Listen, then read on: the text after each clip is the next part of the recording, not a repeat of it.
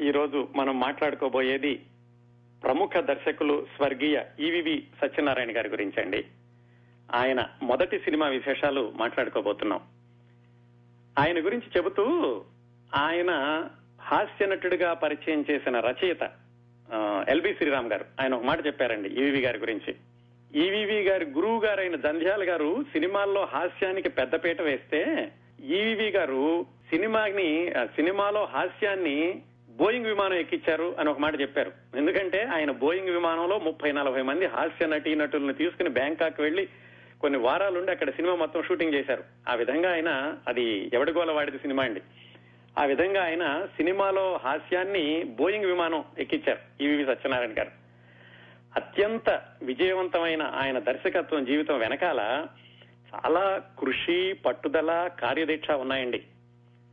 సినిమాలు చూడడం అనేటటువంటి వ్యసనంతో ఇంటర్మీడియట్ తప్పి వ్యవసాయంలోకి దిగి పంతొమ్మిదేళ్ళకి పెళ్ళి చేసుకుని ఇరవై రెండు సంవత్సరాలకి ఇద్దరు మగబిడ్డలకి తండ్రి అయి వ్యవసాయంలో నష్టాలు వస్తే కుటుంబం అంత ఆర్థిక ఇబ్బందులు పాలైతే వాళ్ళని ఆదుకోవడానికని ఏదన్నా చెయ్యాలి అన్న ఏకైక లక్ష్యంతో జేబులో కేవలం ఎనభై రూపాయలు మాత్రం పెట్టుకుని మద్రాసులో దిగిన దగ్గర నుంచి ఆయన విజయవంతమైన దర్శకుడు అవడం వరకు ఆయన జీవితంలో ఎన్ని మలుపులు ఉన్నాయో తెలుసుకుంటేనండి సిరివెన్నెల సీతారామ శాస్త్రి గారు చెప్పిన ఒక మాట గుర్తొస్తూ ఉంటుంది. ఎప్పుడు ఇదే నేను ఉదహరిస్తూ ఉంటాను.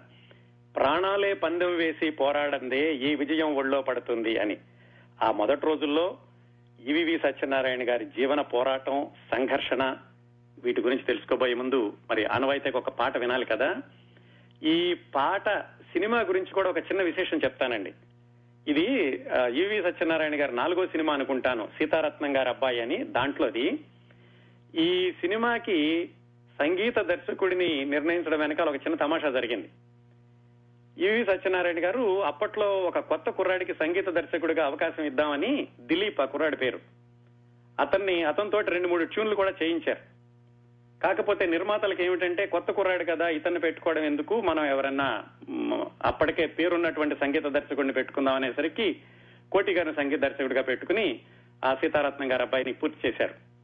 ఆ విధంగా సీతారత్నం గారి అబ్బాయి సినిమాతోటి దర్శకుడిగా పరిచయం కాలేకపోయిన దిలీపే ఆ తర్వాత రోజుల్లో భారతీయ సంగీతాన్ని ప్రపంచ పటం మీద నిలబెట్టిన ఏఆర్ రెహమాన్ అండి. ఆ విధంగా ఏఆర్ రెహమాన్ గారు సీతారత్నం గారు అబ్బాయికి సినిమాకి దర్శకుడిగా పరిచయం కాలేకపోయారు. అది ఈవీవి సత్యనారాయణ గారి దర్శకత్వంలో తయారైన ఆ మొదట్లో వచ్చినటువంటి అత్యంత విజయవంతమైన చిత్రం. జీవితంలోనండి చాలా కష్టాలు పడి ఉన్నత స్థాయికి చేరుకున్న వాళ్ళని చూస్తే మనకి రెండు రకాలైన మనుషులు కనపడతారు. కొంతమంది ఏమిటంటే ఒకసారి ఉన్నత స్థాయికి చేరుకున్నాక వాళ్ళకి వెనక్కి తిరిగి చూసుకోవడానికి కానీ నేపథ్యాన్ని గుర్తు చేసుకోవడానికి కానీ వాళ్ళు ఇష్టపడరు. కానీ వాళ్ళ కారణాలేవో వాళ్ళకు ఉంటాయనుకోండి కొంతమంది ఏమిటంటే ఎంత ఉన్నత స్థాయికి చేరినప్పటికీ తాము నడిచొచ్చినటువంటి ముళ్ళ దారుల్ని మర్చిపోరు. అలాగే తాము తడిసినటువంటి కష్టాల వానలను మర్చిపోరు. ఎదుర్కొన్న ఆటుపోట్ల గురించి కష్టాల గురించి ఆటంకాల గురించి అవమానాల గురించి కన్నీళ్ళ గురించి మాట్లాడుకోవడానికి ఏమాత్రం వాళ్ళు సందేహించరు. మొహమాట పడరు. ఇదేమిటంటే వాళ్ళల్లో ఉన్న వినయానికి ఎంత ఎదిగినా కానీ ఒదిగి ఉండడం అనేటటువంటి లక్షణానికి నిదర్శనం. ఈవివి సత్యనారాయణ గారు ఈ కోవకి చెందినటువంటి వ్యక్తి అండి. ఆయన దర్శకుడిగా ఉచ్చ స్థాయిలో ఉన్నప్పుడు కూడా ఇలా మొట్టమొదటి రోజుల్లో ఇన్ని ఇబ్బందులు పడ్డాను ఇన్ని కష్టాలు పడ్డాను అని చెప్పుకోవడానికి ఆయన ఎప్పుడు వెనకాడలేదు. ఆయన వివిధ సందర్భాల్లో ఇచ్చినటువంటి పత్రికల ఇంటర్వ్యూలు ఆధారంగా ఈనాటి కార్యక్రమం మీ ముందుకు వస్తోందండి. ఈవి సత్యనారాయణ గారి పూర్తి పేరు ఈదర వీర వెంకట సత్యనారాయణ. ఆయన పంతొమ్మిది వందల యాభై ఆరు జూన్ పదో తేదీన పుట్టారు. వాళ్ళ సొంత ఊరు రాజమండ్రి దగ్గరలో ఉన్న దొమ్మేరు అనేటటువంటి కుగ్రామం. వాళ్ళ నాన్నగారి పేరు వెంకట్రావు అమ్మగారి పేరు వెంకటరత్నమ్మ. బాగా ఉన్నవాళ్ళే. అప్పట్లోనే అరవై డెబ్బై ఎకరాలు పొలం ఉండేది వాళ్ళకి. ఎంత ఉన్నత కుటుంబం అంటే పదమూడు సంవత్సరాలకే ఈయన బుల్లెట్ మోటార్ సైకిల్ మీద తిరుగుతూ ఉండేవాడు. పదో తరగతి వరకు వాళ్ళ ఊళ్ళోనే చదువుకున్నారు. బ్రహ్మాండమైన ఫస్ట్ క్లాస్ స్టూడెంట్ అని కాదు కానీ బాగానే మార్కులు బాగానే వస్తూ ఉండేవి. మంచి స్టూడెంట్ అనే పేరు తెచ్చుకున్నారు. ఇంటర్మీడియట్కి వచ్చేసరికి వాళ్ళ ఊరికి దగ్గరలో ఉన్న నిడదవోలకి పంపించారు. అది కాస్త టౌన్ లాంటి ఊరది. అప్పటికే ఐదు సినిమా హాళ్ళు ఉండే ఈయన ఇంటర్మీడియట్కి వెళ్ళేసరికి ఒక్కసారి అక్కడికి వెళ్ళేసరికి ఇంకా ఆయనకి ఒక్కడే ఉండి చదువుకోవడం అజమాయిషీ చేసేవాళ్ళు ఎవరూ లేరు. అందుకని ఆయనకి ఇంకా సినిమాలు చూడడం విపరీతంగా అలవాటైంది. Morning show matinee morning show matinee కాలేజీలు కూడా ఎగ్గొట్టి ఐదు సినిమా హాళ్ళు ఉంటే వచ్చిన సినిమాల్లో ఒకటి రెండు సార్లు కూడా చూడడం. అట్లా కాలేజీ ఎగ్గొట్టి సినిమాలకు వెళ్ళే వ్యసనం అలవాటు అవడంతో ఆయన అటెండెన్స్ సరిపోక ఇంటర్మీడియట్ పరీక్షలు కూడా రాయనివ్వలేదు కాలేజీలో. ఇంట్లో చెప్పలేదు. ఇంట్లో చెప్పకుండా కొంతకాలం అయితే మేనేజ్ చేశారు కానీ చివరికి వీళ్ళకి కూడా వాళ్ళకు కూడా తెలిసిపోయింది. వీడు చదవట్లేదు కాలేజీకి వీడిని కాలేజీలో కూడా రానివ్వట్లేదు అని. ఇక దాంతో చదువు మానిపించేసి ఇంటికి తీసుకొచ్చి వ్యవసాయంలో పెట్టారు. అంటే దాదాపుగా అప్పటికి ఆయనకి పదిహేను పదహారు సంవత్సరాల వయసు ఉండి ఉంటుందండి. ఒక రెండు మూడేళ్ళు వ్యవసాయం చేశారు పూర్తిగాను. ఆ తర్వాత ఇంక తర్వాత పెద్దవాళ్ళు చేసే పని ఏముందండి? వివాహం చేయడం. పంతొమ్మిది ఏళ్ళకే పెళ్ళి చేశారు. పంతొమ్మిది వందల డెబ్బై ఆరులో ఆయనకి వివాహం అయ్యింది. ఇరవై రెండేళ్ళకే ఇద్దరు అబ్బాయిలు. అప్పటి వరకు జీవితం మామూలుగానే సాగుతోంది. ఇంటర్మీడియట్ తప్పాడు వ్యవసాయం చేసుకుంటున్నాడు పెళ్ళైంది పిల్లలు పుట్టారు. మామూలుగా వ్యవసాయం గడుస్తూ జీవితం గడుస్తూ ఉంది. అప్పుడు ఏమైందంటే వరుసనే మూడు సంవత్సరాలు వాళ్ళకి వ్యవసాయంలో నష్టాలు రావడం మొదలైంది. ఆ నష్టాలు పూడ్చుకోవడానికని చేసిన అప్పులు తీర్చడానికి దాదాపుగా ఆస్తి అంతా కూడా వాళ్ళు అమ్ముకున్న పరిస్థితి. అలాంటి సందర్భాల్లో ఆయన ఏమిటంటే ఆ ఊళ్ళోనే పెద్ద రైతులుగా ఉండి ఆ ఊళ్ళోనే మళ్ళీ రైతు కూలీలుగా మారాల్సిన స్థితి వచ్చేసరికి ఆయన పెద్ద కొడుకు ఎలాగైనా కుటుంబాన్ని ఆయనే ఆదుకోవాల్సినటువంటి పరిస్థితి కుటుంబాన్ని మళ్ళా బాగు చేయాలి మామూలు పరిస్థితికి తీసుకురావాలి అంటే ఆయన ఏదైనా చేయాలి. ఏం చేయగలడు? ఇంటర్మీడియట్ తప్పారు. అర్హత లేదు. వేరే ఏ రంగంలోనూ కూడా ఆయనకి ప్రవేశం లేదు. తెలిసిందల్లా వ్యవసాయం ఒకటే. అలాంటప్పుడు ఆయన మోడర్న్ రూఫింగ్స్ అని ఆ కంపెనీలో ఏదో ఒక సూపర్వైజర్గా నెలకి మూడు వందల రూపాయలు జీతానికి ఉద్యోగంలో చేరారు. మూడు వందల రూపాయలు అయితే మొదటి నెలలోనే ఆయన ఖర్చు ఐదు వందల రూపాయలు అయింది ఇది లాభం లేదు ఇలాంటి ఉద్యోగం ఎంతకాలం చేసినా ఇలాగే ఉంటుంది. డబ్బులు సంపాదించి కుటుంబాన్ని మళ్ళా మామూలు స్థితికి తీసుకురావాలంటే ఏదైనా ఒక స్థిరమైనటువంటి ఉద్యోగం ఎక్కువ డబ్బాయిలు డబ్బులు వచ్చేటటువంటి ఉద్యోగం చేయాలన్న ఉద్దేశంతో ఆయన ఏం చేయాలని ఆలోచిస్తే ఉద్యోగం అయితే ఎలాగూ రాదు. అప్పుడు సినిమాల్లోకి వెళదాం అనుకున్నారు. సినిమాల్లోకి వెళ్ళి ఏం చేయాలో కూడా ఆయనకి తెలియదు ఎందుకంటే సినిమాలు చూసినప్పుడు కూడా చూడాలన్న వ్యసనమే తప్పితే ఆ సినిమాలో ఏదో నటీనటులు దర్శకులు ఛాయాగ్రాహకుడు ఇలాంటివి కూడా ఆయనకేమీ తెలియదు అలా సినిమాల్లోకి వెళదాం అనుకుని ఆయనకి ఒక మిత్రుడు ఆయనకి కొంచెం సహాయం చేశాడు. ఆ మిత్రుడు ఎవరంటే ఆ రోజుల్లో నవతా ఫిలిమ్స్ అని ఒక నిర్మాణ సంస్థ ఉండేది. జమీందారు గారమ్మాయి పంతులమ్మ అలాంటి సినిమాలు తీశారు. నవతా కృష్ణరాజు గారు అంటూ ఉండేవాళ్ళు. ఆయన మేనల్లుడు ఒక ఆయన ఈవి సత్యనారాయణ గారికి మిత్రుడు.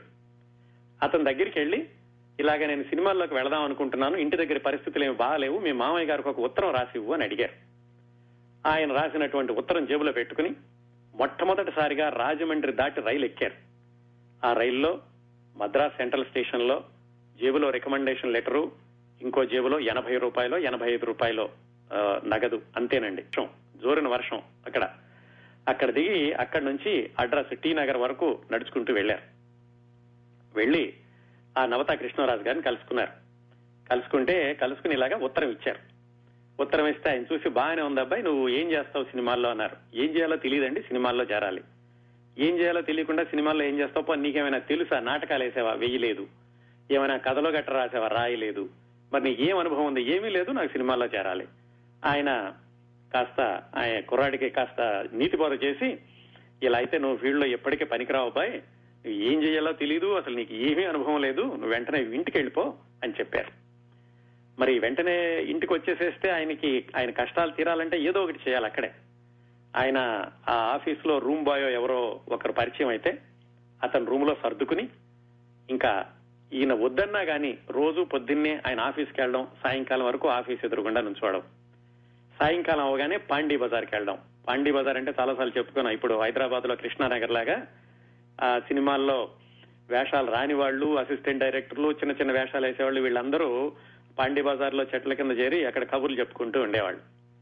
రోజు సాయంకాలం అక్కడికి వెళ్ళేసరికి అక్కడ ఆ మాటల మధ్యలో ఈయనకి తెలిసింది ఏమిటంటే సినిమాల్లో దర్శకత్వం అనేటటువంటి ఒక విభాగం ఉంటుంది. దాంట్లో అసిస్టెంట్ డైరెక్టర్ ఒకడు ఉంటాడు. అలా చేరితే గనక ఆ దర్శకత్వ శాఖలో పైకి వెళ్ళడానికి బాగుంటుంది అని ఆ పాండీ బజార్లో చెట్ల కింద మాట్లాడుకునే వాళ్ళ ద్వారా ఆయనకి తెలిసింది. అంతవరకు అసలు ఆయనకి సినిమాలో విభాగాలు ఏమిటో కూడా తెలియదు సరే ఈయన పట్టు వదలకుండా రోజు వెళ్ళి ఆ నవతా కృష్ణరాజు గారు ఆఫీస్ ముందు నుంచుంటున్నారు.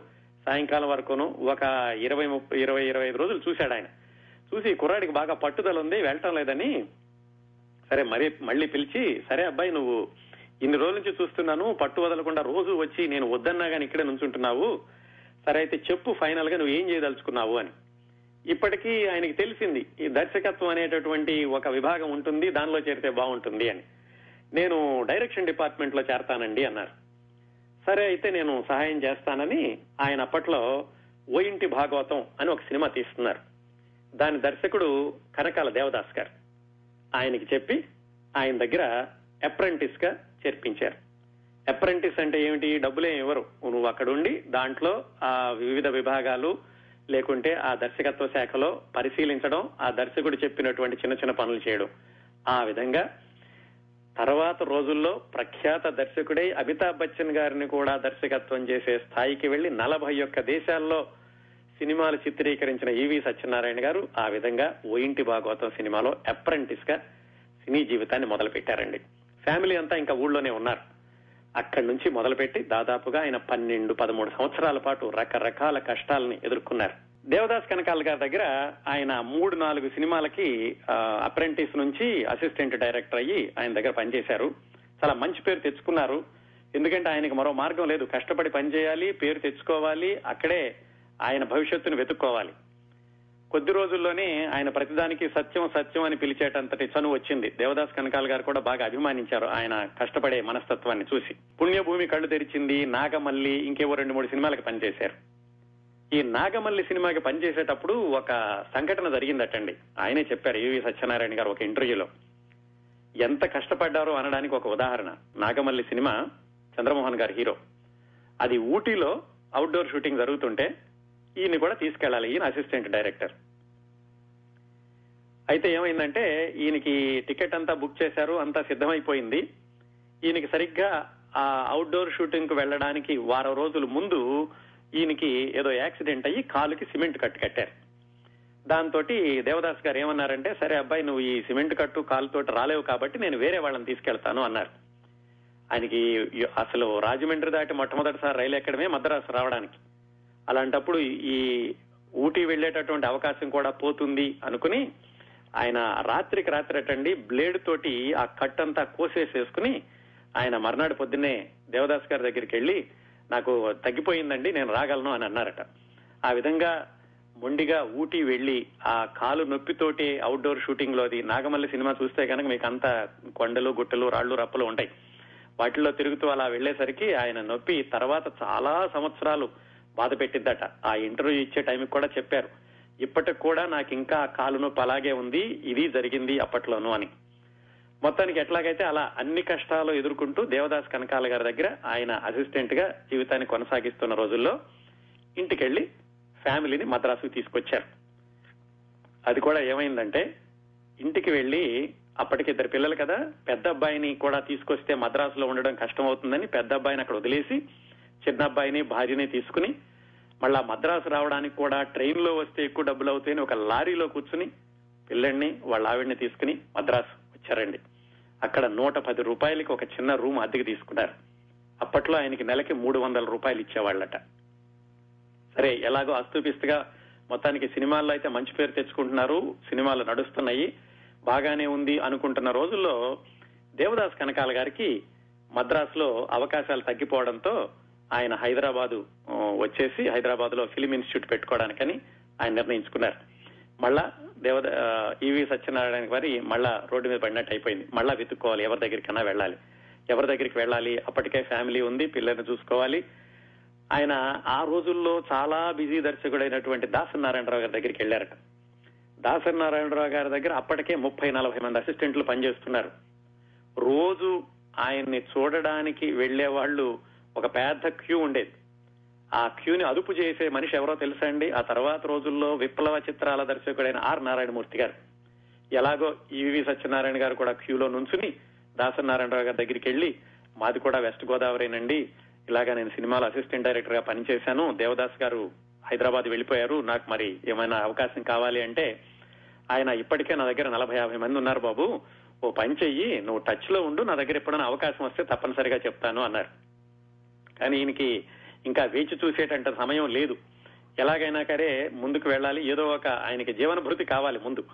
మళ్ళీ ఆయన నవతా కృష్ణరాజు గారి దగ్గరికి వచ్చారు. వచ్చి ఇలా అయింది సార్ మరి దేవదాస్ గారు వెళ్ళిపోయారు మళ్ళా మీరే ఏదైనా చూపించాలి అంటే అప్పటికే దేవదాస్ కనకాల గారు ఈవి సత్యనారాయణ గారి గురించి అందరికీ చాలా మంచిగా చెప్పారు. మంచి కుర్రాడు చాలా కష్టపడి పనిచేస్తాడు క్రియేటివిటీ కూడా ఉంది అని. అదంతా విన్నారా నవతా కృష్ణరాజు గారు? మరి ముందు అవకాశం ఇచ్చింది కూడా ఆయనే కదా. సరేలా రబ్బాయిరా నా కంపెనీలో చేర్చుకుంటాను నేను. నా కంపెనీ తరఫున అసిస్టెంట్ డైరెక్టర్గా ఉండు గాని అని. అప్పట్లో ఈ నవత ఫిలిమ్స్ తరఫున వాళ్ళు వరుసనే సినిమాలు తీస్తూ ఉండేవాళ్ళు. కంపెనీ తరఫున అంటే ఆ కంపెనీకి ఏ సినిమాలు తీసినా గానీ దానికి అసిస్టెంట్ డైరెక్టర్గా ఉంటాడు ఆయన. ఆ సినిమా ఏమిటంటే నాలుగు స్తంభాలాట. అప్పట్లో ఆయన తీస్తున్నారు. జంధ్యాల గారు దర్శకుడు. జంధ్యాల గారికి అప్పటికే నలుగురు ఐదుగురు అసిస్టెంట్లు ఉన్నారు. ఆయన చెప్పారు నాకు అప్పటికే నలుగురు ఐదు అసిస్టెంట్లు ఉన్నారండి మళ్ళా కొత్త కురాడితో నేనేం చేసుకోను అని. అయితే కృష్ణరాజు గారు ఏం చెప్పారంటే ఏదో ఒకటి చేయించుకోండి నాకు కావాల్సిన కుర్రాడు ఎలాగైనా సరే అతనికి అవకాశం కావాలి. ఎలాగోలా మీ దగ్గర ఉంచుకోండి అంటే ఆయన అసిస్టెంట్ డైరెక్టర్లో ఏదో ఫస్ట్ అసిస్టెంట్ సెకండ్ అసిస్టెంట్ అంటారండి. అలా చివరి అసిస్టెంట్గా తీసుకున్నారు దంధ్యాల గారు. అక్కడ ఎలా ఉంటుందంటే ఎక్కడుండే రాజకీయాలు అక్కడ ఉంటాయండి. అలా నలుగురు ఐదుగురు సీనియర్ అసిస్టెంట్ డైరెక్టర్లు అసోసియేట్ డైరెక్టర్లు ఉన్నప్పుడు ఇంకో కొత్త కుర్రాడు జాయిన్ అయితే మరి సహజంగానే అతను జూనియర్ కాబట్టి వాళ్ళకి వాళ్ళకి కాస్త ఇదిగా ఉంటుంది. ఆయన్ని చాలా హెరాస్ చేశారట ఆ సీనియర్లుగా ఉన్నటువంటి అసిస్టెంట్ డైరెక్టర్లు కూడాను. కాకపోతే ఆయనకి తెలిసిందల్లా ఏమిటంటే కష్టపడడం ఏకాగ్రతతో పనిచేయడం క్రమశిక్షణతో పనిచేయడం చాలా నమ్మకంగా పనిచేయడం ఇవి ఆయనకి తెలిసింది. అదే సూత్రాన్ని నమ్ముకుని ఆయన కష్టే ఫలి అనుకుని కష్టపడి పనిచేసి ఐదారు నెలల్లోనే జంధ్యాల గారికి కూడా మళ్ళా చాలా ఇష్టుడై ఆయన కూడా అన్నిటికీ ఈ సత్యం సత్యం అని ఈయన పిలవడం ఈయన చాలా ఆంతరంగికుడిగా తీసుకున్నారు దంధ్యాల గారు. ఆ నాలుగు స్తంభాలాట సినిమాలోనండి విధి అని ఒక పాత్ర ఉంటుంది. టైటిల్స్ వచ్చేటప్పుడు ఆ విధి నలుగురిని ఆటలాడించింది అన్నట్టుగా చూపిస్తారు. ఒక ముసుగేసుకుని ఉంటుంది పాత్ర. ఆ ముసుగేసుకున్న ఈవి సత్యనారాయణ గారేనండి దాంట్లోను. ఆ విధంగా నాలుగు స్తంభాలాట సినిమాతోటి జంధ్యాల గారి అసిస్టెంట్గా ఈవి సత్యనారాయణ గారు మళ్ళా ఆయన రెండవ వరస మొదలు పెట్టారు అక్కడి నుంచి మంచితనంతో ఆయన అభిమానం సంపాదించుకుని అక్కడి నుంచి మొదలుపెట్టి ఎనిమిది సంవత్సరాలు ఇరవై రెండు సినిమాలకి జంజాల గారి దగ్గర ఆయన అసిస్టెంట్ గాను అసోసియేట్ గాను చేస్తూ వచ్చారు. ఆయన రెమ్యూనరేషన్ కూడా పెరగడం మొదలైంది అయ్యాక ఇంకా ఇంటి దగ్గర ఉన్నటువంటి ఫ్యామిలీని కూడా తెచ్చుకోవాలి కదా అప్పటికి ఆయన వీళ్ళు ఐదారు సంవత్సరాలు అయింది వాళ్ళ తమ్ముడు ఒక అతన్ని తీసుకొచ్చి గిరి అని ఆయన్ని జంజాల గారి సినిమాలకే స్టిల్ ఫోటోగ్రాఫర్ గాను ఇంకో తమ్ముడిని తీసుకొచ్చి ఆ పెద్ద తమ్ముడి దగ్గర అసిస్టెంట్ గాను అలాగే చెల్లెల్ని వాళ్ళ బావగారిని కూడా ఆ తర్వాత వాళ్ళ అమ్మగారిని నాన్నగారిని అందరినీ తీసుకొచ్చేశారు. అందరూ మద్రాసులో కలిసి ఉంటున్నారు. అందరూ ఒక్క చోట ఉంటే బాగుంటుందని. ఈయన దంధ్యాల గారి దగ్గర అసిస్టెంట్ అసోసియేటు ఆయన దగ్గర రెగ్యులర్గా ఆయన దగ్గర అవకాశాలు వస్తున్నాయి. అలాగే ఎనిమిది సంవత్సరాలు గడిచింది. జీతం కూడా మూడు వేల రూపాయల వరకు పెరిగింది. పెద్దగా ఏమీ బ్రహ్మాండమైనటువంటి సౌకర్యాలు లేకపోయినా అంతగా ఇబ్బంది లేకుండా జీవితం గడిపో గడి గడుస్తూ ఉంది. ఇంకా అసిస్టెంట్ డైరెక్టర్ గానే. అలా గడుస్తూ ఉండగా ఒక సన్నివేశం ఏం జరిగిందంటే జంధ్యాల గారు అమెరికాలో పడమట సంధ్యారాగం చిన్ని కృష్ణుడు అనే రెండు సినిమాలకి అమెరికాలో షూటింగ్ చేయడానికి అవకాశం వచ్చింది. దానికి ఈవీపీ సత్యనారాయణ గారిని మరి సహజంగానే చాలా సీనియర్ మోస్ట్ అసిస్టెంట్ డైరెక్టర్ కదా ఆయన్ని తీసుకెళ్దాం అనుకుని పాస్పోర్ట్ అది అప్లై చేయించారు. ఆయనకి చాలా ఆనందం వేసింది. ఎక్కడో పల్లెటూరు నుంచి ట్రైన్ ఎక్కి మద్రాసు వచ్చి అవుట్డోర్ షూటింగ్స్ అన్ని చూశాను. ఇప్పుడు విదేశాలు కూడా వెళ్ళబోతున్నానని చాలా ఆనందపడ్డారు. ఆనందపడి మిత్రులందరికీ చెప్పుకున్నారు. నెలలుగా అమెరికా వెళ్తున్నాను అవుట్డోర్ షూటింగ్ అని. చిట్ట చివరిలో సంధ్యాల గారు ఒకటి రెండు రోజుల ముందు పిలిచి సత్యం నువ్వేం అనుకోవద్దు. వేరే రకరకాల కారణాల వల్ల నిన్ను తీసుకెళ్ళలేకపోతున్నాను. వేరే వాళ్ళని తీసుకెళ్తున్నాను. నువ్వేం అనుకోవద్దని ఆయన చల్లగా చెప్పారు ఆ కబురు. పాపం అప్పటికే మరి అమెరికా వెళ్ళాలనుకున్న ఇది ఆయన అందరికీ చెప్పేసి ఉన్నారు ఆయనకు ఒకసారి కళ్ళు బయర్లు వినట్టు అయ్యి ఏం చేయాలో అర్థం కాలేదు. పైగా ఈ రెండు సినిమాలు అయ్యే వరకు జంజాల గారు ఇండియాలో ఉండరు. మళ్ళా ఈయన పరిస్థితి ఏమిటి? ఇంత పెద్ద ఫ్యామిలీ అంతా ఉంది మద్రాసులో ఏం చేయాలి? అనుకుంటూ సరే ఏం చే- ఇంకా చేసేదేమీ లేక సర్లేండి అన్నారు. జంధ్యాల గారు ఆ రెండు సినిమాల షూటింగ్కి అమెరికా వచ్చేశారు. ఈయన పరిస్థితి మళ్ళా మామూలుగా రోడ్డును పడినట్టు అయ్యింది. ఏం చేయాలి? అలాంటి సమయంలోనట్టండి ఆయన చెప్పుకున్నారు. ఇంట్లో నగల తాకట్టు పెట్టడం తాకట్టు పెట్టి డబ్బులు తీసుకురావడం ఆ డబ్బులతోటి పిల్లలకి స్కూల్ ఫీజులు కానీ లేకపోతే ఇంటి అద్దె కానీ ఇలాంటివి జరుపుకోవడం మళ్ళీ ఎక్కడైనా అప్పు తీసుకొచ్చి ఆ నగలు వెనక్కి తీసుకురావడం మళ్ళీ నగలు తాకట్టు పెట్టడం అలాగా భయంకరమైనటువంటి దుర్భరమైన పరిస్థితుల్ని ఎదుర్కొన్నాను ఆ రోజుల్లో. ఇది జంధ్యాల గారు లేని రోజుల్లో. మళ్ళా ఎవరి దగ్గరికైనా వెళ్ళినా కానీ వెంటనే అవకాశం దొరకాలి కదా. ఆ జంధ్యాల గారి దగ్గర ఎనిమిది సంవత్సరాలు పనిచేసిన వ్యక్తికి మళ్ళా వెంటనే అవకాశం కొత్త వాళ్ళు ఇవ్వాలంటే వాళ్ళ దగ్గర ఉండేటటువంటి ఇబ్బందులు వాళ్ళకు ఉంటాయి. ఆ విధంగా ఆయన చాలా దుర్భరమైనటువంటి పరిస్థితుల్ని జంధ్యాల గారి రోజు లేని రోజుల్లో అలా గడిచినాయి. అలా గడుస్తూ ఉండగా జంధ్యాల గారు మళ్ళీ వెనక్కి వచ్చారు ఆ రెండు సినిమాలు అయిపోయి వచ్చాక ఇతన్ని మళ్ళా కలుసుకుని ఈయన చూడు పొరపాటు అయిపోయింది అది నా చేతిలో లేదు వేరే కారణాల వల్ల తీసుకెళ్ళాను కాకపోతే ఆ తీసుకెళ్ళలేకపోయినందుకు కాను నీకు ఇప్పుడు ఒక పెద్ద ఉపకారం చేద్దాం అనుకుంటున్నాను. రామానాయుడు గారి సినిమా అహనా పెళ్ళంట నాకు ఒక అవకాశం వచ్చింది. దానికి నిన్ను కో డైరెక్టర్ని చేస్తాను అని చెప్పారు. ఆ విధంగా ఏమైందంటే ఈయన చాలా ఇబ్బందులు పడినా అమెరికా వెళ్ళలేకపోయినా అమెరికా అవకాశం కోల్పోయినా కానీ ఈ అవకాశం ఇంకొక రూపంలో వచ్చింది. వచ్చి ఆయన అహనా పెళ్ళంట సినిమాకి కో డైరెక్టర్ అయ్యారు. ఆ అహనా పెళ్ళంట సినిమా కో డైరెక్టర్గా చేసేటప్పుడు ఈయన జీవితం పెద్ద మలుపుకి దవతీసిందండి. అదేంటంటే ఆ అహనా పెళ్ళంట సినిమాలో రామానాయుడు గారు కూడా ఒక వేషం వేశారు. ఆయనకి డైలాగులు చెప్పడం ఆయనకి డైలాగులు నేర్పించడం అలాగే సెట్లో ఈ ఈవివి సత్యనారాయణ గారు చేసేటట్టు క్రమం కష్టపడి పనిచేసేటటువంటి విధానం ఇవన్నీ చూసి రామానాయుడు గారు మంచి ఇంప్రెషన్ వచ్చింది కుర్రాడంటేను.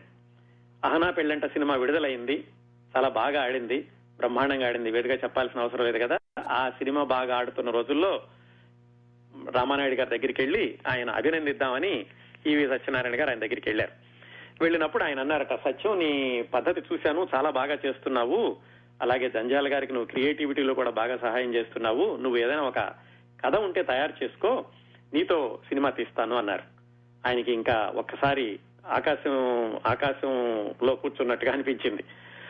ఎందుకంటే రామానాయుడు గారి ద్వారా పరిచయం అవడం అంటే చాలా అదృష్టం. అప్పటికే ఎంతో మంది దర్శకులు ఆయన ద్వారా పరిచయం అయ్యి చాలా ప్రసిద్ధమైన దర్శకులుగా పేరు తెచ్చుకుని ఉన్నారు. అందుకని నేను ఇంకా చాలా సంతోషంగా ఇంటికి వచ్చి ఆయన కథ చెప్పాలి కదా ఆయనకి? కథ తయారు చేసుకోవడానికి ఏమిటంటే ఆయన అప్పటికే చాలా కథలు రాసుకుని ఉన్నారు. ఈయన అసిస్టెంట్ డైరెక్టర్గా పనిచేసేటప్పుడు కథలు రాసుకుని వాటిని పత్రికలకు పంపిస్తూ ఉండేవాళ్ళట. కాకపోతే ఏమిటంటే ఈయన మరి భాష ఏమీ రాదు కదా. ఎక్కువగా చదువుకోలేదు ఇంటర్మీడియట్ ఫెయిల్ అందుకని ఆ కథలన్నీ పంపించిన కథలన్నీ వెనక్కి వస్తుంటే పక్కన ఉన్న వాళ్ళు ఎగతాలు కూడా చేస్తూ ఉండేవాళ్ళట. నెలకి యాభై అరవై రూపాయలు తెల్ల తెల్ల కాగితాలకే ఖర్చు పెడుతుంటే వాళ్ళ భార్య కూడా అనేవాళ్ళట ఏమండి మనకి మీకు వచ్చే జీతంలో చాలా భాగం ఈ తెల్ల కాగితాలకే అయిపోతుందని. అలా ఆయన రాసుకున్న కథల్లో ఆ తర్వాత అండి ఆయన విజయవంతమైన చిత్రాలు రెండు ఆమె జంబలకిడి పంబ ఆ రెండు కూడా ఇట్లా ఆయన అసిస్టెంట్గా ఉన్నప్పుడు రాసుకున్నటువంటి కథలేనమాట సరే మొత్తానికి ఆ కథలన్నీ వెనక్కి తీసి వాటిల్లో నుంచి ఒక కథని ఆయన ఎంపిక చేసుకుని దాన్ని దాన్ని రామానాయుడు గారికి వినిపించారు. ఆ సినిమానే చెవిలో పువ్వు. రామానాయుడు గారికి నచ్చింది. సరే తీద్దాం సినిమా తీద్దాం అనుకుంటూ ఉండగా ఏమైందంటే రామానాయుడు గారు ఒకరోజు పిలిచి సత్యం దీనికి కొంచెం ఒక ఆలస్యం అవుతుంది ఒక తొమ్మిది పది నెలలు ఆగాలి. ఎందుకంటే నేను కమల్ హాసన్ డేట్స్ గురించి ఎప్పటి నుంచో చూస్తున్నాను. ఆయన హఠాత్తుగా ఇప్పుడు డేట్స్ ఇచ్చారు. అర్జెంట్గా నేను కమల్ హాసన్ తోటి సినిమా తీయాలి. అందుకని నీ సినిమా ఒక తొమ్మిది పది నెలలు ఆలస్యం అవుతుంది అని చెప్పారు. సరే తొమ్మిది పది నెలలు నువ్వేం చేస్తావు? మళ్ళా విడిగా కూర్చోవడం ఎందుకు? ఈ ఇంద్రుడు చంద్రుడికి నువ్వు అసిస్టెంట్గా పనిచేయి అని పిలిచారు. ఆ విధంగా ఆయన ఆ చెవిలో పువ్వు సినిమా రామానాయుడు గారు మొదలు పెట్టాను అక్కడ ఆగిపోయి ఈయన ఇంద్రుడు చంద్రుడు సినిమాకి మళ్ళా దర్శకత్వ శాఖలో అసిస్టెంట్ గానో అసోసియేట్ గానో మళ్ళీ మొదలు పెట్టారు. అక్కడ ఉండగా ఆయన ఇంటర్వ్యూలో చెప్పుకున్నారు అన్ని సంవత్సరాల్లో నేర్చుకుంది ఒక ఎత్తు ఆ ఒక్క సినిమాకి కమల్ హాసన్ గారి దగ్గర నేర్చుకుంది ఒక ఎత్తు అని. కమల్ హాసన్ గారికి ఏమిటంటే తెలుగు తమిళం రెండు బాగా తెలిసిన వాళ్ళు కావాలి. ఈయనకి రెండు తెలుసు. ఆయనతో కూర్చుని ఆ స్క్రిప్ట్లో ఉన్నటువంటి సంభాషణలన్నీ కూడా కమల్ హాసన్ స్టైల్లోకి మార్చుకున్నారట. అంతగా మార్చేసరికి దాదాపుగా పరసూరి బ్రదర్స్ రాసిన స్క్రిప్ట్ అంతా చాలా వరకు ఆయన మార్చి రాసేసరికి కమల్ హాసనే రచయితగా కూడా ఈయన పేరు వేద్దామని అలా కాదు మొట్టమొదటి వాళ్ళు రాశారని ఈయన చెప్పేసరికి చివరికి రచనా సహకారం అని ఈవి సత్యనారాయణ గారి పేరు వేయించారు ఇంద్రుడు చంద్రుడిలో దాంట్లో ఒక చిన్న వేషం కూడా వేశారండి ఈయన. ఎక్కడో ఒక చోట ట్రాఫిక్ కానిస్టేబుల్గా కనిపిస్తూ ఉంటారు. మొత్తానికి తొమ్మిది నెలలు ఆ విధంగా ఇంద్రుడు చంద్రుడు చిత్రానికి పనిచేయడం స్క్రిప్ట్ వర్క్ కూడా పనిచేయడం మంచి ఎక్స్పీరియన్స్ వచ్చింది ఆయనకి. అది అవగానే మళ్ళీ చెవిలో పువ్వు మొదలు పెట్టాలి కదా రామానాయుడు గారు? మళ్ళా ఆయన వెంటనే ఏం చెప్పారంటే నాకు ఒక హిందీ హిందీ సినిమా వచ్చిందయ్యా అనిల్ కపూర్ ఆయన డేట్లు ఇచ్చారు. అది జీవన్ ఏక్ సంఘర్ష్ అనే సినిమా అది అయిపోయాక తీద్దాం.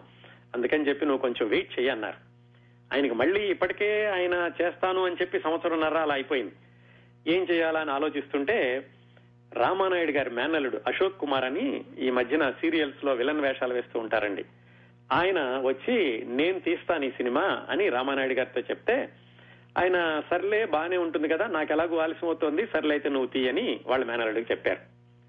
ఆ విధంగా ఈవి సత్యనారాయణ గారి దర్శకత్వంలో మొట్టమొదటిసారిగా చెవిలో పువ్వు సినిమా మొదలైంది. ఆ సినిమా ఏమైంది? మొదలుపెట్టిన రోజునే రిలీజ్ డేట్ కూడా అనౌన్స్ చేసేశారు. ఆయనకేవో నమ్మకాలు ఉన్నాయి వాటిల్లోనూ అందుకని రిలీజ్ డేట్ కూడా అనౌన్స్ చేశారు. అందుకని ఈయన మీద ఒక ఒత్తిడి ఉంది. ఫలానా రోజులో ఖచ్చితంగా అవజేసి తీరాలి అని. మధ్యలో ఏమైంది? హీరోయిన్ సీత. ఆవిడకి పెళ్ళి ఆవిడ మళ్ళా తొందరగా సినిమాల్లో నుంచి వెళ్ళిపోవాలనుకోవడంతో ఎంత తొందరగా పూర్తి చేయాలని మీ ఒత్తిడి పెరగడంతో మొత్తానికి సినిమా ఎలాగైతే ఆయన చివరిలో రాజీ పడి పూర్తి చేశారు. ఆ సినిమాలో ఇంకో ప్రత్యేకత ఉన్నది బ్రహ్మానందం గారితో శ్రీలక్ష్మి గారితో పాట కూడా పాడించారు. ఆయన మొట్టమొదటి చిత్రం నుంచే ప్రయోగాలు చేయడం మొదలు పెట్టారన్నమాట మొత్తానికి ఆ విధంగా సినిమా హడావిడిగా పూర్తి చేశారు. ఆ సినిమా షూటింగ్ జరుగుతూ ఉండగానే ఈవివి సత్యనారాయణ గారి గురించి విని దాదాపు పదకొండు మంది నిర్మాతలు ఆయన దగ్గరికి వచ్చి తర్వాత సినిమా నాకు చేసి పెట్టాలి అని అడ్వాన్స్ ఇవ్వబోయారట. ఈయన ఏమిటంటే నిజాయితీగా ఇప్పుడు వద్దండి ఈ సినిమా అయ్యాక తీసుకుంటానని ఎవరి దగ్గర అడ్వాన్సులు తీసుకోలేదు. సినిమా రిలీజ్ సినిమా పూర్తయింది నలభై ఐదు రోజుల్లో పూర్తి చేశారు రిలీజ్ చేసేశారు అట్టర్ ఫ్లాప్ అయింది. అంతకు ముందు ఆయనకి అడ్వాన్స్ ఇస్తామని వచ్చిన పదకొండు మంది దర్శకులు అసలు మొహం కూడా చూపించలేదు. ఈయన ఒకళ్ళిద్దరికి ఫోన్ చేసినా ఫోన్ కూడా ఎత్తలేదు వాళ్ళెవరూ. దాంతో ఈయన పరిస్థితి మళ్ళీ బ్యాక్ టు స్క్వేర్ వన్ ఏం చేయాలి? మళ్ళా ఫ్యామిలీని పోషించాలి. ఇంతవరకు ఇప్పుడేమో దర్శకుడిగా ఫెయిల్ అయ్యారు. మళ్ళీ అసిస్టెంట్ డైరెక్టర్గా వెళ్ళాలంటే ఎలా ఉంటుంది? మళ్ళా ఎవరిస్తారు? అదంతా ఒక ఒక ఒక వలయం అండి. దాంట్లో మళ్ళా ఏం చేయాలనుకో అని ఆలోచిస్తున్నప్పుడు ఎవరొక ఫ్రెండ్ వచ్చి సరేరా అబ్బాయి ఎలాగో ఇందులో అవకాశాలు మరి సినిమా ఫెయిల్ అయింది కదా మళ్ళా అవకాశం ఎప్పుడు వస్తుందో తెలీదు టీవీ సీరియల్స్ చేసుకుందు గాని అని ఒప్పించి ఆయనతోటి ఒక టీవీ సీరియల్ డైరెక్ట్ చేయించడానికని అవుట్డోర్ ఇవి లొకేషన్స్ చూద్దామని ఈయన తీసుకెళ్ళారు. ఆ లొకేషన్స్ చూస్తూ ఉండగా మద్రాసు దగ్గరలో పొన్నుస్వామి అనే ఒక మేనేజర్ వచ్చి రామానాయుడు గారు పంపించారండి. మిమ్మల్ని అర్జెంట్గా హైదరాబాద్ రమ్మన్నారు. నేను ఇవాళ సాయంకాలమే మీకు ట్రైన్ టికెట్ బుక్ చేయించాను అని చెప్పారు. సరే ఈయనకి సరే పిలిచారు కదా మళ్ళా ఏమి అవసరం ఉందో మరి చెవులోపు సినిమా ఫెయిల్ అయింది కాబట్టి నాకు ఎలాగో అవకాశం ఇవ్వరు. అయినా చూద్దాంలే అని సరే అని ఆ రాత్రికి రాత్రి బయలుదేరి హైదరాబాద్ వచ్చారు. హైదరాబాద్ రాగానే రామానాయుడు గారు పిలిచి సత్యం నేను మొదటి సినిమా చూశానయ్యా చాలా బాగా తీశావు నీ తప్పు కాదది. దర్శకుడిగా మాత్రం నువ్వు ఎక్కడా ఫెయిల్ అవ్వలేదు. ఒక పని చేయి నీకు అవకాశం ఇస్తానన్నాను కదా తప్పనిసరిగా నీకు అవకాశం ఇస్తాను. ఇదిగో ఈ స్క్రిప్ట్ నా దగ్గర ఉంది. ఈ స్క్రిప్ట్ నువ్వేమైనా సినిమాగా చేయగలవేమో చెప్పు అని ఒక స్క్రిప్ట్ ఇచ్చారు. ఆ స్క్రిప్ట్ మీద రాసింది. అడ్డంగా ఎర్రింకు తోటి లవ్ లెస్ లవ్ స్టోరీ అని రాసింది. ఎందుకంటే ఆ స్క్రిప్ట్ తీసి రాశాక దాన్ని షిండే అని ఒక అసిస్టెంట్ డైరెక్టర్ చూపిస్తే ఆయన ఈ స్క్రిప్ట్ ఏ మూలకి పనికిరాదు ఇది ఎందుకు పనికిరాని సినిమా అని అడ్డంగా రాసేశారు. ఆ విధంగా ఆయనతోటి రిజెక్ట్ చేయబడిన స్క్రిప్ట్ని ఈవి సత్యనారాయణ గారికి ఇచ్చారు. ఆయన చూశారు. ఆయనకు కూడా కొంచెం అనుమానంగా ఉంది. ఇది సినిమాగా తీస్తే ఎట్టి పరిస్థితుల్లోనూ ఆడదు అని. కానీ అలాగని చెబితే అవకాశం రాదు. అవకాశం వచ్చిన అవకాశాన్ని సద్వినియోగం చేసుకోవాలి అంటే ఆ ఆ స్క్రిప్ట్ బాగుందని చెప్పాలి. బాగుందని చెప్పలేరు. అందుకని ఆయన ఏం చెప్పారంటే ఈ మెయిన్ పాయింట్ బాగానే ఉందండి కాకపోతే మార్చాలి నేను మార్చి చూపిస్తాను అన్నారు. ఆయన సరే అలాగైతే మార్చి చూపించు అన్నారు. ఆ మార్చడం మార్చడం పదిహేడు వర్షన్లు రాశారటండి. చిట్ట చివరికి పదిహేడో వర్షన్ రామానాయుడు గారి దగ్గరికి వెళ్ళాక ఆయన ఓకే అన్నారు. ఆ ఓకే అన్నాక మొదలైంది ఈ సినిమా ప్రేమ ఖైదీ సినిమా అండి అది. సరే ఆ సినిమా మొదలైంది. ఈయనకి సినిమా తీయడంలో కానీ షూటింగ్లో కానీ ఇబ్బందులు లేవు. ఎందుకంటే అప్పటికే పన్నెండు సంవత్సరాల నుంచి పనిచేస్తున్నారు కాబట్టి షూటింగ్ అంతా కూడా చాలా స్మూత్గా అయిపో అయిపోతూ వస్తోంది. కొంత దూరం అయ్యాక రామానాయుడు గారికి ఎవరో చెప్పారు. ఏమండి ఆ కుర్రాడి చేతుల్లో పెట్టారు మీరు సినిమా ఆ సినిమా సరిగా రావటం లేదు ఏం తీస్తున్నాడో అతనికే తెలుస్తున్నట్లేదు మీరు జాగ్రత్తగా చూసుకోండి ఇక తీసిందేదో చాలు ఇంతటితో ఆపేస్తే బాగుంటుంది అని రామానాయుడు గారికి ఎవరో సలహా ఇచ్చారు. మళ్ళీ ఒక ఆటంకం. మళ్ళీ రామానాయుడు గారి దగ్గరికి వచ్చి ఏమయ్యా ఏంటో తీస్తున్నావు సినిమా? ఏం అర్థం కావట్లేదంటే లేదండి మీరు చూడండి కావాలంటే నేను చెప్పారట. ఒక పని చేయతే నా దగ్గరున్న డైరెక్టర్లు బి. గోపాల్ మురళీమోహన్ అని ఆయన ఇంట్రడ్యూస్ చేసినటువంటి డైరెక్టర్లే. వాళ్ళకి చెప్పి వాళ్ళతోటి మీరిద్దరు చూడండి ఈ కుర్రాడు తీసిన సినిమా మీరు సరే అంటే ముందుకెళ్దాం మీరు బాగాలేదంటే ఆపేద్దాం అని చెప్పారట. వాళ్ళకి అంతవరకు ఈయన తీసిన సినిమాని ప్రొజెక్షన్ వేశారు. ఈయన బయట నుంచుని అలా గుండెలు టకటకా కొట్టుకుంటున్నా ఏం చెప్తారో ఏం చెప్తారో అని. ఎందుకంటే భవిష్యత్ అంతా దాని మీద ఆధారపడి ఉంది. అప్పటికే ఒక సినిమా ఫెయిల్ అయింది. రెండో సినిమా ఇలా అయితే గనక మళ్ళా అవకాశాలు రావడం చాలా కష్టం. వెనకాల తన తన మీద ఆధారపడి కుటుంబ సభ్యులందరూ ఉన్నారు. ఏం చే- ఏం జరుగుతుందో ఏం జరుగుతుందో అని ఈయన ఉగ్గబట్టుకుని చూస్తుంటే మొత్తానికి వాళ్ళిద్దరూ బయటకు వచ్చి ఆ సినిమా బాగుందండి మీరు కంటిన్యూ చేయండి అని చెప్పారు. అది రామానాయుడు గారికి కూడా చెప్పారు. రామానాయుడు గారు ఇంకా సత్యం నువ్వు తీసుకోవాయా సినిమా? ఇక నేను చివరి వరకు చూడను. నువ్వు తీసిన దానికే నేను ఒప్పుకుంటాను అని చెప్పి చిట్ట చివరి వరకు కూడా ఆయన ఏమాత్రం ఆ, ఈవి సత్యనారాయణ గారు తీసే సినిమాలో ఏమాత్రం కల్పించుకోకుండా ఆయనకి స్వేచ్ఛ ఇచ్చారు. ఆ విధంగా ఆ ప్రేమ ఖైదీ సినిమా కంప్లీట్ అయిందండి. కంప్లీట్ అయి విడుదలైంది. విడుదలయ్యాక ఏం జరిగిందో చెప్పాల్సిన అవసరం లేదు కదా. ఎందుకంటే అది సూపర్ డూపర్ హిట్ అయింది. సూపర్ డూపర్ హిట్ అయ్యి ఈవి సత్యనారాయణ గారిని విజయవంతమైన దర్శకుడిగా తెలుగు ప్రేక్షకులకు పరిచయం చేసింది. ఆ విజయం విజయం అండి. అక్కడి నుంచి మొదలుపెట్టి పదకొండు సినిమాలు వరుసనే సూపర్ హిట్లు ఇచ్చారు ఆయన. ఆ రికార్డు అంతకుముందు దాసనారాయణరావు గారికి ఉంది. దాసనారాయణరావు గారు కూడా అలాగే సినిమాల్లోకి మొదలై ఆయన మొట్టమొదటి సినిమా విజయవంతం చేశాక పన్నెండు సినిమాలు వరుసనే హిట్లు ఇచ్చారు. అదే విధంగా ఈవి సత్యనారాయణ గారు కూడా పదకొండు సినిమాలు వరుసనే హిట్లు ఇచ్చారు ఈ ప్రేమ ఖైదీ తర్వాత. ఆయన కూడా విపరీతంగా ఎక్కువ మంది అసిస్టెంట్లు ఉండేవాళ్ళు. ఎంతో మంది కళాకారులను పరిచయం చేశారు. నటీనట్లే కాకుండా సాంకేతిక నిపుణులు అసిస్టెంట్ డైరెక్టర్లు ఎంతో మందిని పరిచయం చేశారండి. అదండి ఈవీవి సత్యనారాయణ గారు మొట్టమొదటి సినిమా మొదలు పెట్టడం వరకు వెనకాలన్నటువంటి ఆయన పడిన కష్టాలు ఆయన ఎదుర్కొన్నటువంటి అవమానాలు ఇబ్బందులు అవన్నీ. ఏదైనా ఈ కథలన్నీ చూస్తుంటేనండి ఒకటే తెలుస్తూ ఉంటుంది.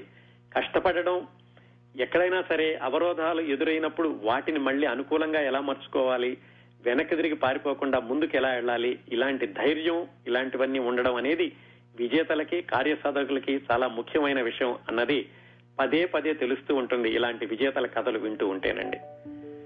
అవండి ఇవి సత్యనారాయణ గారి మొదటి చిత్ర విశేషాలు. Koumudi founder and editor Kiran Prabha గారు హోస్ట్ చేస్తున్నటువంటి ఈ podcast Koumudi talks with Kiran Prabha. ప్రతి శనివారం ఒక కొత్త కథనంతో మీ ముందుకొస్తుంది. ఈ షోని మీరు వినాలంటే యాపిల్ పాడ్కాస్ట్లో కానీ గూగుల్ పాడ్కాస్ట్లో కానీ లేదా స్పాటిఫైలో కానీ ఈ షోని సబ్స్క్రైబ్ చేసి నోటిఫికేషన్ టర్న్ ఆన్ చేసుకోండి. ఎపిసోడ్ రిలీజ్ అయినప్పుడు మీకు అప్డేట్ వస్తుంది.